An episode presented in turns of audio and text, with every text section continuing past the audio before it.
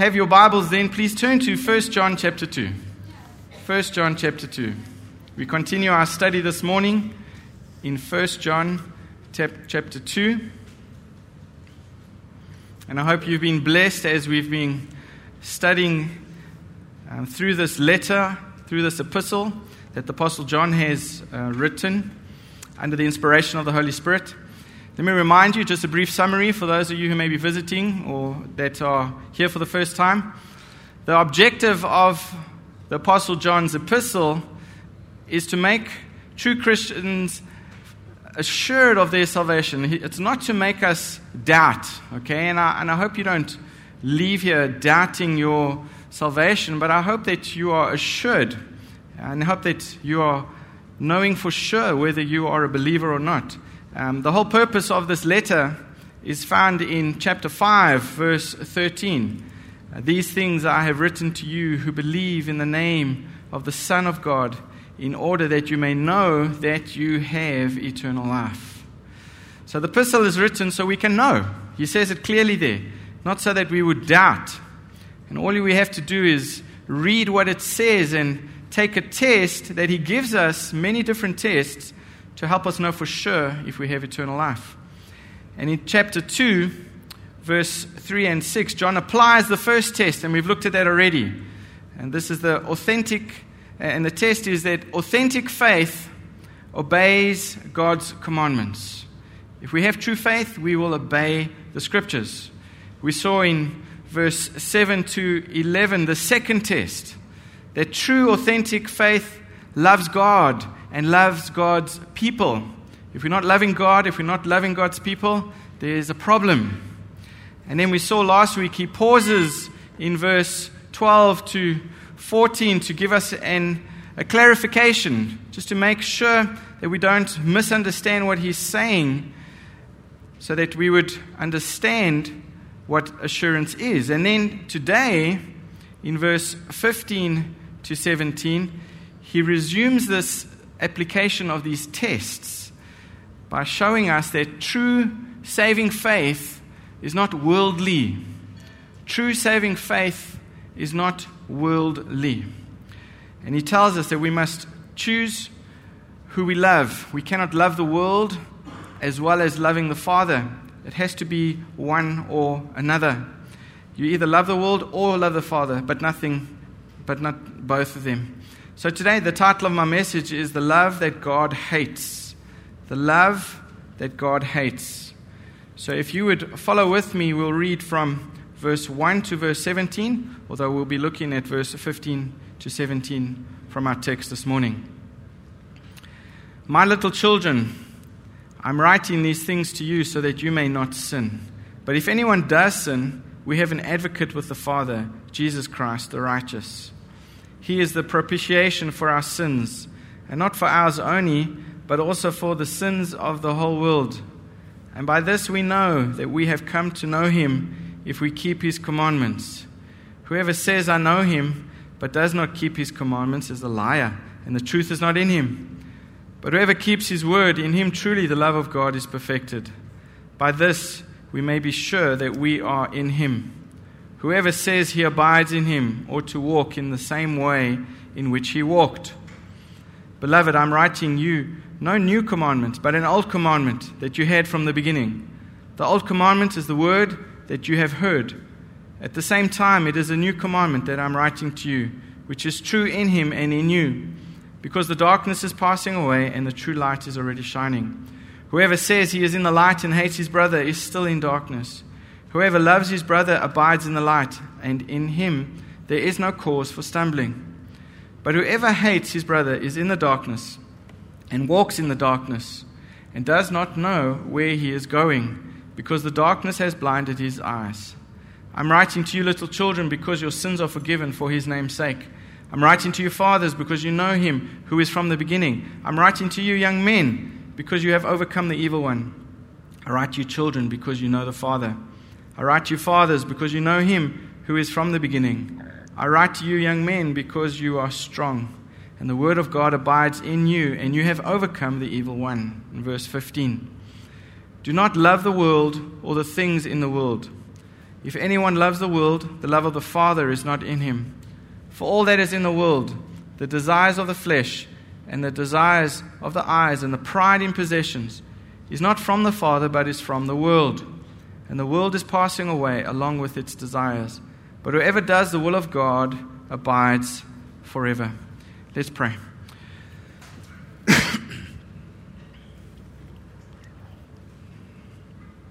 Father, we come to you this morning and we pray for wisdom.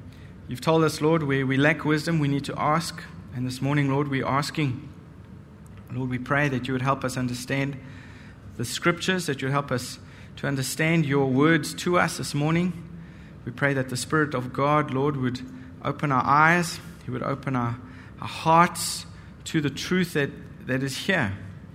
And Father, that we would examine ourselves not with the things of the world, but we would examine ourselves with your standard this morning that you have set for us here in the pages of Scripture. So we pray, Lord, for your help this morning. May none of the words that I preach fall to the ground this morning, but may your word effectively help us, Lord, this morning to submit to you, the King and the ruler who deserves all the praise and glory this morning. We ask this prayer in Jesus' name. Amen. So you may have noticed from the passage this morning that John is dealing with worldliness. The subject here is worldliness. And sadly, in our day and age, this word worldliness has been defined in, in many different ways. One well known, in fact, very well known pastor in Texas, he says this about his church. He says, We're all about building people up we're all about helping people reach their full potential. We don't push some kind of religion. All we push is joy and peace and victory through Jesus Christ. Our message every single week is through faith in God, you can live an overcoming life of victory. Now, that sounds good initially, but some sermon titles, let me, let me, let me tell you what he's named some of his sermons. He's, one sermon is called Holding On to Your Dreams. Another sermon is entitled Financial Prosperity. Another sermon is titled Developing Miracle Working Faith. Developing Your Potential. And in other words, he's, he's really telling us that we need to embrace the world. That's what he is really propagating, how we can embrace the world. Another very popular female speaker who travels and writes and speaks all around the world, she wrote a, a famous book which she titled Prepare to Prosper Moving from the Land of Lack to the Land of Plenty. Another popular minister claims that the Lord spoke to him in a vision with these words if you will learn to follow that inward witness, I will make you rich. I will guide you in all affairs of life. And later on, he claimed that Jesus told him to claim whatever you want. Claim whatever you want, and it will be yours. Now, that's what a lot of the, the world would teach us. And sadly, it's been coming into the churches, influencing and affecting the way that the, the church thinks about the world and how we are to live in this world. And what are we called to, to do as a church? How are we to call how are we called to live in this world that we live as believers? We are in the world, but we are not of the world. So how does this practically look? Remember that as John is writing this letter, He's writing to a group or a group of churches. And he's an older man at this point.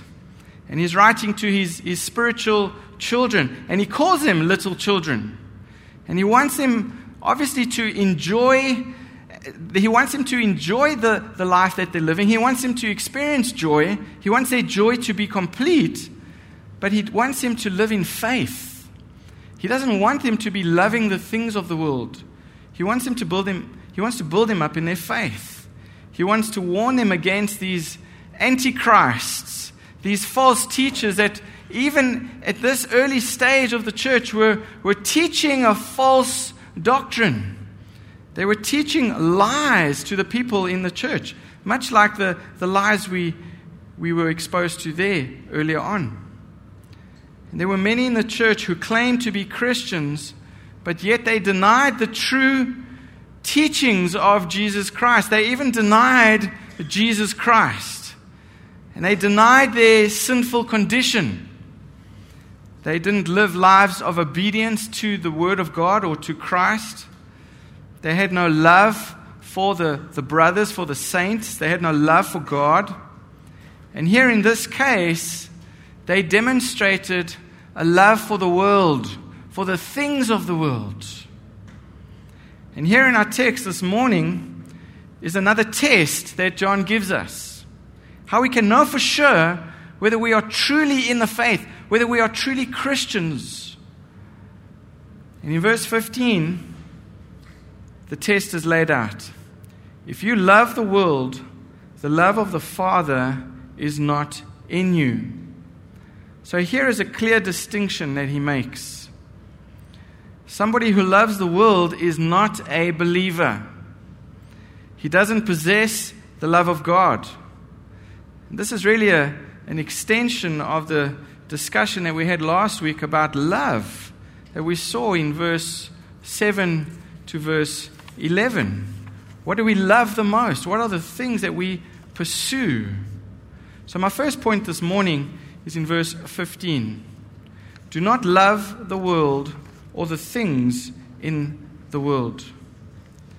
So we see in verse 15 that this text begins with a command. There's one command, there's one imperative here. It's the only command in the text. And this is the main point. And it says very clearly do not love the world or the things in the world. Now let's break that out a bit.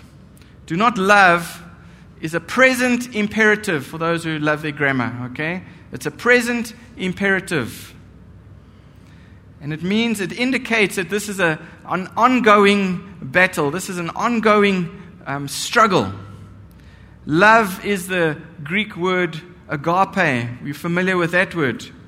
And that also indicates that, um, that this is a commitment. It's not just a feeling. This is a commitment that John is commanding right here. And the only way that we can fight the love of the world is to maintain and grow in our love for the Father. That's the only way that we will overcome this. Everything else in the text is really a motivation, it's an incentive that he, he gives to us for why we should not love the world. And the first incentive John gives is in the, the, the rest of the verse, in verse 15b. If anyone loves the world, Love for the Father is not in him. And that leads to my second point. And the second point is simply love for the world pushes out the love for the Father. The love for the world pushes out our love for the Father. In other words, the reason you shouldn't love the world is that you can't love the world and God at the same time. It's impossible. So, love for the world pushes out a love for God. And love for God pushes out a love for the world. As Jesus said in Matthew 6:24, no one can serve two masters, for either he will hate the one and love the other, or he will be devoted to the one and despise the other. You cannot serve God and money. So we can't love the world because the world would put you in the class with those who hate God and those who love other things. Whether you, you like to believe it or not, you cannot mix this, this love. You cannot, you cannot divide your devotion. If one loves the world, love for the Father is not in him. Your devotion will be divided. And God is a jealous God. And that's the first reason John gives us, is not to love the world. And then in verse 16 comes the, the explanation for this argument. And the reason love for the world pushes out love for the Father is that all that is in the world, the lust of the flesh, the lust of the eyes, and the pride of the life is not of the Father, but it is of the world. Now, you leave out those three phrases there. You, you try and separate those in, the, in verse 16, and it would read like this The reason love for the world excludes love for God is that all that is in the world is not of God. In other words, it's just empty talk. It's just empty talk to say that you love God if you love what is not of God. If anyone loves the world, the love of the Father is not in him. So he tells us don't love the world. God sets himself against those who love the world. Don't love the world. But now, what is this world here that this word world that we are not to love? That's important that we understand it. And the New Testament at times re- refers to the world as the earth, it refers to it as this universe, the created order. In Matthew 16 26, the scriptures say, For what will a man be profited if he gains the whole world? So, this is the whole universe, this is the whole created order. If he gains this and he forfeits his soul, what does it matter? And secondly, the word world can mean the inhabited earth, the actual earth where we, where we live, the, the humans that inhabit the earth.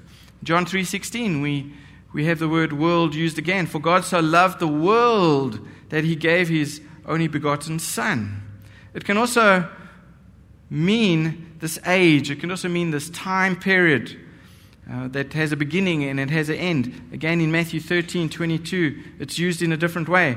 And the one on whom seed was sown among the thorns, this is the man who hears the word and the worry of the world. This is the age. And the deceitfulness of wealth choke the word and it becomes unfruitful. So, this is a time period in that, in, in that passage. But fourthly, the world, as it's used in, in this passage, as John uses it in this verse, it means evil men over against God. It means this evil world system. And the total life, the total sum of human life, of, of human culture, the ordered world as we know it, is hostile to God because of the influence of Satan, who is the prince of darkness. So John uses the word to refer to the evil, organized system that is under Satan. This is the world that we are not to love. Of course, there's nothing wrong with loving the flowers, loving the animals that God has placed here for us to enjoy, loving each other as we are supposed to. But there is a love that God hates, and He wants us to be careful of this. He wants us to make sure that we're not loving the things that he hates. And he writes in 1 John chapter 5 verse 19, we know that we are of God and that the whole world lies in the power of the evil one. And Jesus spoke of the world hating both him and those who follow him. And this is this evil world system that, that he's talking about, that he's warning us about. And John spoke of the world hating us in John 15, verse 18 to 19. He talks about it as well. And this, this evil world system operates on the basis of ungodly thoughts, ungodly attitudes, ungodly motives, different values, wicked goals, ambitions. So, this is the world that John is talking of. And this world does not seek to promote God's glory. This world and this, these values and this system that Satan is in control of wants nothing to do with God's glory. They do not want to submit to the sovereign authority of Jesus Christ. And it's in the sense that, that we must not love the world.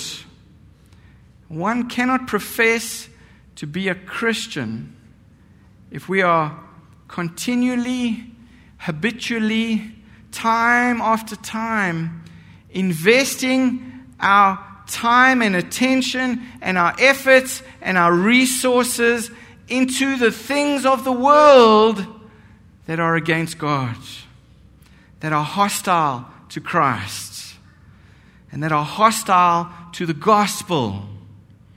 This is something that is black and white.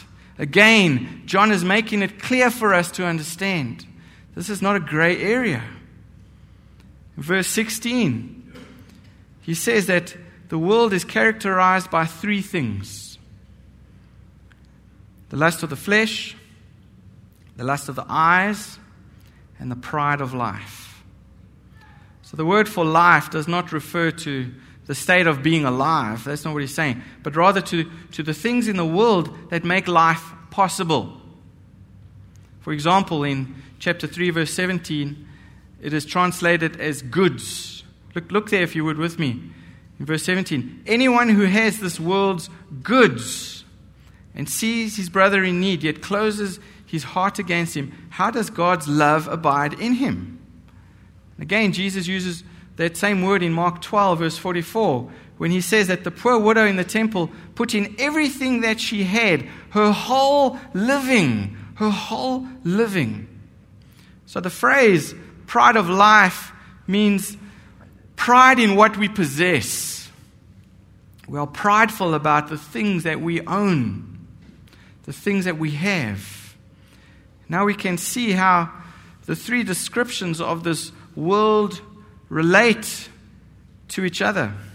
And the first two, the lust of the flesh and the lust of the eyes, refer to the desires that we don't have. The desires that we don't have. And the third one, the, the pride of life, refers to the pride in the things that we do have, pride in the possessions that we already own. So you can see how they relate here. And the world is driven by these two things very powerful forces a passion for pleasure and a pride in our possessions. A passion for pleasure and a pride in our possessions. And the passion for pleasure is described in two ways because there are two large classes of, of pleasure. The one is physical, and the other one is, is visual, how it looks, the aesthetics. And there is the lust of the, the flesh, the, the bodily pleasures. And of course, the, the lust of the eyes and uh, the intellectual pleasures that, that we enjoy as well. So anything in this world that is not God can rob our hearts of the love of God. And we looked at this while we were studying the, the Ten Commandments. Anything that we love more than God is an idol. And I asked you during that study, what is your number two? We all might say, number one is God. We might say that quickly. We love God more than anything else. But what is that number two? in your life that you, that you love, that you desire, that you have a passion for. That is the threat that John is talking about. This number two, this number three, this is the threat. This is the threat to our devotion to God. And we cannot love both the world and God. We cannot divide our devotion. The lust of the eyes and the pride of life. Anything that is not God, can draw our hearts away, especially if we don't have it. And that's called covetousness. That's simply called covetousness. These things can fill your heart with a passion to get it. We want it. We have a passion, we have a desire, and it can consume you that you want these things. It can fill you with pride, and if you do have it, it can, it can make you more prideful. And we were talking about this this week with my children. And I said to them, You know, I'm not against you guys getting rich. Okay, I said to them, You don't have to be poor, living as poor people for the rest of your life. That's not what the scriptures are saying. I'm not against anybody being rich. But I am against my children being covetous. There's a difference. There's a difference. Should God choose to make you rich. It would be so that you could be a good steward of these resources and use them for His glory. It's not so that you can use them for your own passions and consume them upon your own lusts. That's not why God gives us these blessings. And there's a difference here. This is the heart issue that John is dealing with. There's a heart issue here. You know, what passion fills your hearts this morning? What is your number two? Do you have passion for things or do you have a passion for God? How much time do you spend on these passions? And how much time do you spend pursuing God? Think about that this morning. As I said earlier on, worldliness is primarily an attitude. It's an attitude. You can live in a cave and still be worldly.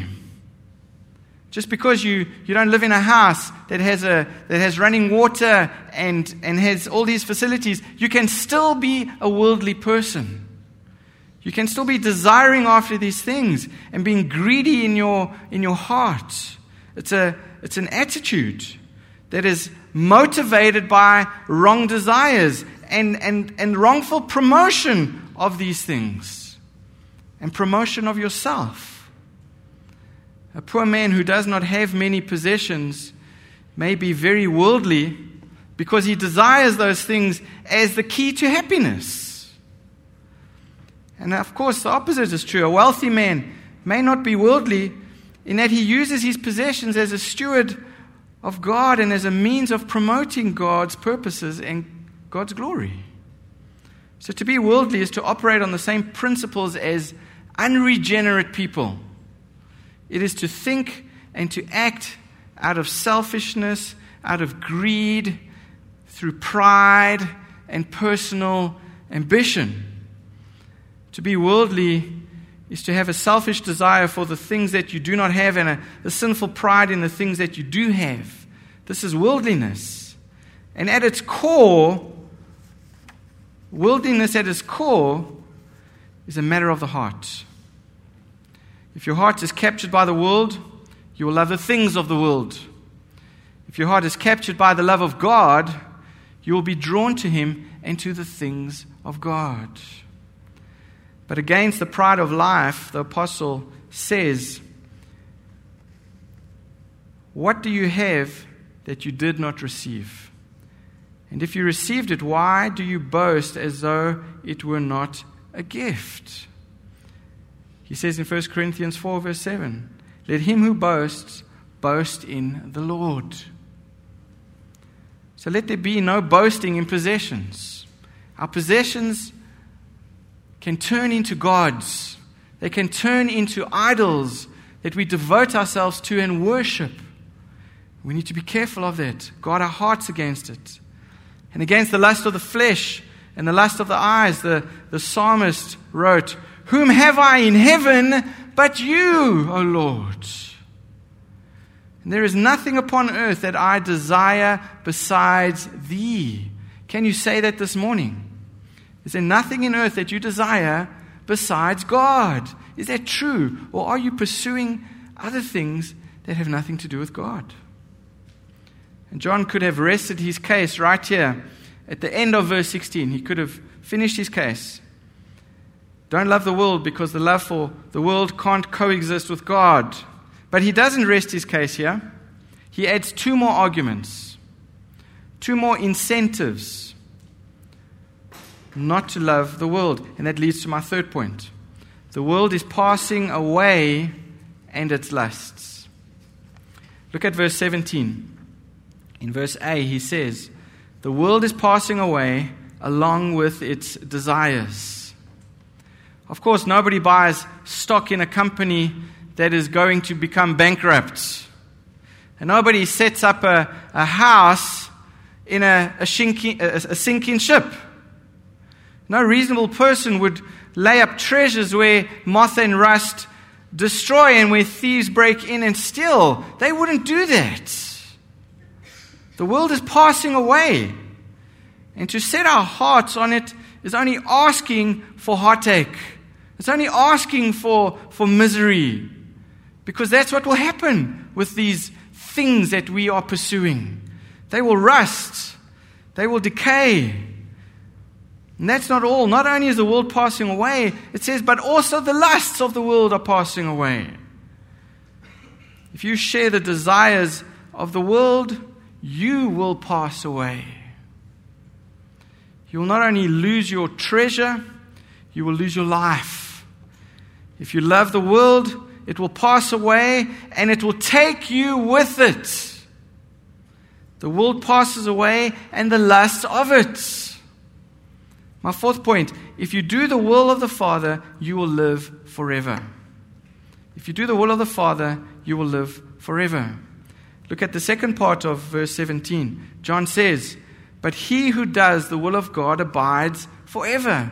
So here we're looking at the opposite.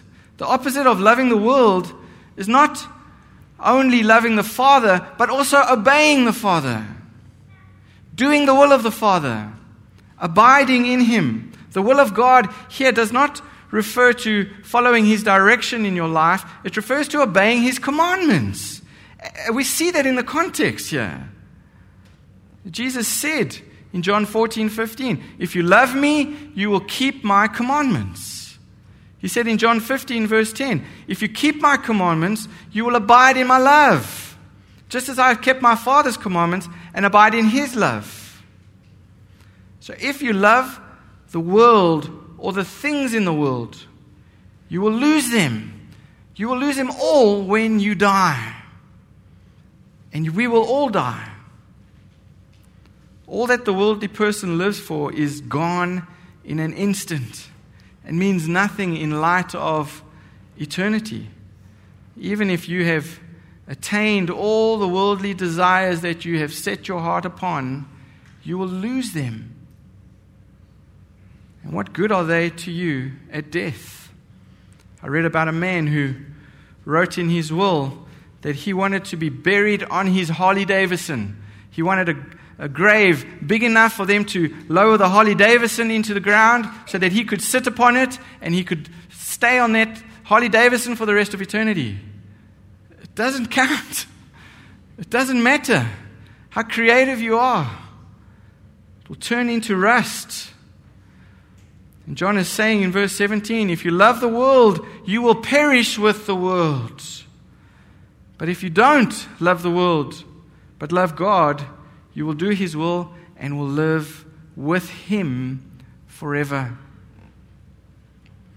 Now, I've visited many hospitals in various countries to go and pray with different people.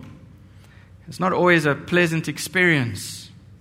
But last year was probably my worst experience when I went to visit my 14 year old niece in the oncology ward who was receiving chemotherapy. And Kerry and I walked into the, the children's hospital, and straight away we were told by the nurse to sterilize our hands with disinfectant. And we were then given these face masks, which we had to wear to prevent any of our germs from infecting any of the, the children. And as we walked through the ward, we saw these young children hooked up to these IVs with, with different bags of of fluid and medicine and, and blood that was being pumped into their, their bodies. And of course, most of them had lost their hair. These little children had lost their hair because of the treatment, this chemotherapy that they were receiving. It was a very disturbing sight. And in that moment, in that, in that difficult moment, what kept coming to my mind, what kept coming into my thoughts was what is really important in this life? What really matters? What do I have an appetite for? What do I desire most in this world? What do you do I look at the most and, and how do I look at it? And where do I find my security? Where do I find my joy? And do I love the things that are, are hurting other people? And do I have an appetite for the things that are, are destroying me? Do I love the world? Is the world really that important? The world is passing away. The world is passing away. This is a perishable tent that we live in. And no matter what we do, no matter how much we invest in this perishable tent, it will decay at some point. But the one who does the will of God abides forever. In summary, then, let me draw some conclusions here, drawn, drawn some application. The text contains one commandment, three arguments, three incentives. And here's the application love for God and love for the world cannot coexist. According to verse 15 in our text, if your love for God is cool this morning, it's because love for the world has begun to take over your heart. And it's starting to choke your love for God. The love of the world and the love of the Father cannot coexist. It's like oil and water. It's important to notice that the scripture directs its commandments to our hearts, to our affections. Jesus said in Matthew 22, verse 37, that the greatest commandment is you shall love the Lord your God with all of your heart, with all of your soul, and with all of your mind. Solomon wrote in Proverbs chapter 4, verse 23 Watch over your heart with all diligence, for from it flows the springs of life. Jonathan Edwards, one of the most famous American Christians, who was a pastor, he was a missionary, he was an author, and he was also the, the dean of Princeton University at one point. He wrote this book called Treatise on Religious Affections. And here's a quote He said, True religion, in great part, consists in holy affections. True religion, in great part, consists in holy affections. If your heart is cold if your heart is lukewarm toward the Father and it is captivated by the glitz and the glamour of this world, you need to ask yourself a very important question this morning Do I belong to God or do I belong to the world? Where is my heart? Where are my affections this morning? And John's command here in, in verse 15 challenges us choose your poison. Choose who you are going to love. Either you love the world or you love the Father. You cannot love both. You cannot sit on the fence. God is our creator, he says, who deserves and demands our total allegiance. Loving the Father begins at the cross.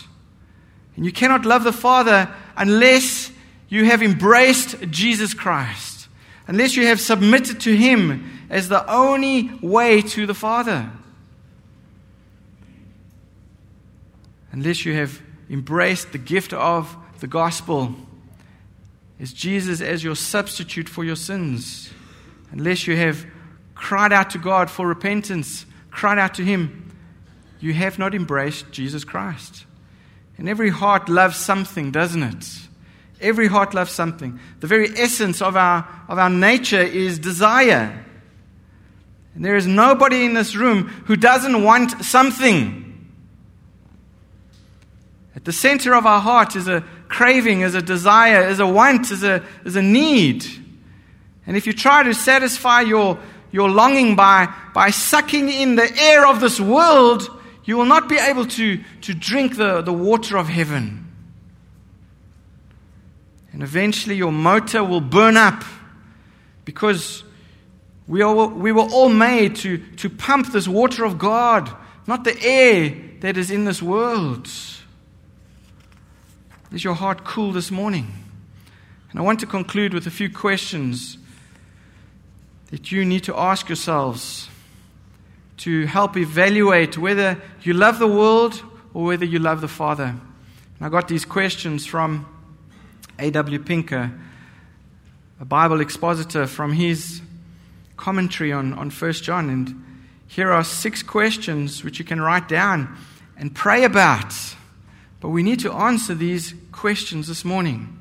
And the first question is Which do you seek with more fervor? The wealth and honors of the world, or the riches of grace and the approval of God? Which do you seek with more fervor? The wealth and honors of the world, or the riches of grace and the approval of God? Second question Which have the greater attraction? The pleasures of the world, which are only for a season, or those pleasures at God's right hand, which are for eternity? Third question Where does your confidence lie? In the money you have in the bank, or in the living and faithful God who promises to supply all your needs? Where does your confidence lie this morning? Fourth question Which causes the deeper sorrow? A temporal loss or a break in your fellowship with God? Which causes the deeper sorrow? Question five Upon which do you get more joy? Spending money for personal comforts and luxuries, or spending money to further the gospel? Where do you get more joy this morning? Last question. What most dominates your mind? What most dominates your thoughts and schemes after worldly advancements or resolutions and efforts to grow in grace and in the knowledge of the Lord? What dominates your mind this morning? Six questions there. And I'll leave those questions with the home group leaders that you can again examine this week. What dominates your heart this morning? We cannot divide our devotion between the things of the world and the things of God. And I've been careful not to be too specific this morning because I don't want to give you a set of rules that you think you have to follow to honor God. This morning, examine your hearts. This is a, this is a heart attitude that the Apostle John wants us to look at. Worldliness is a heart attitude. We don't have to be poor to be worldly, we don't have to be rich to be worldly. This is a heart attitude that we need to examine this morning. And some of, some of you need to make a basic choice. Will you love the Father or will you love the world? It's all that John is asking. Most of us have made that choice, but we need to maintain it. We need to protect this love relationship that we have with God so that the world doesn't distract us from what is most important. Do not yield to the temptations of the world, but do the will of God, and you will abide forever.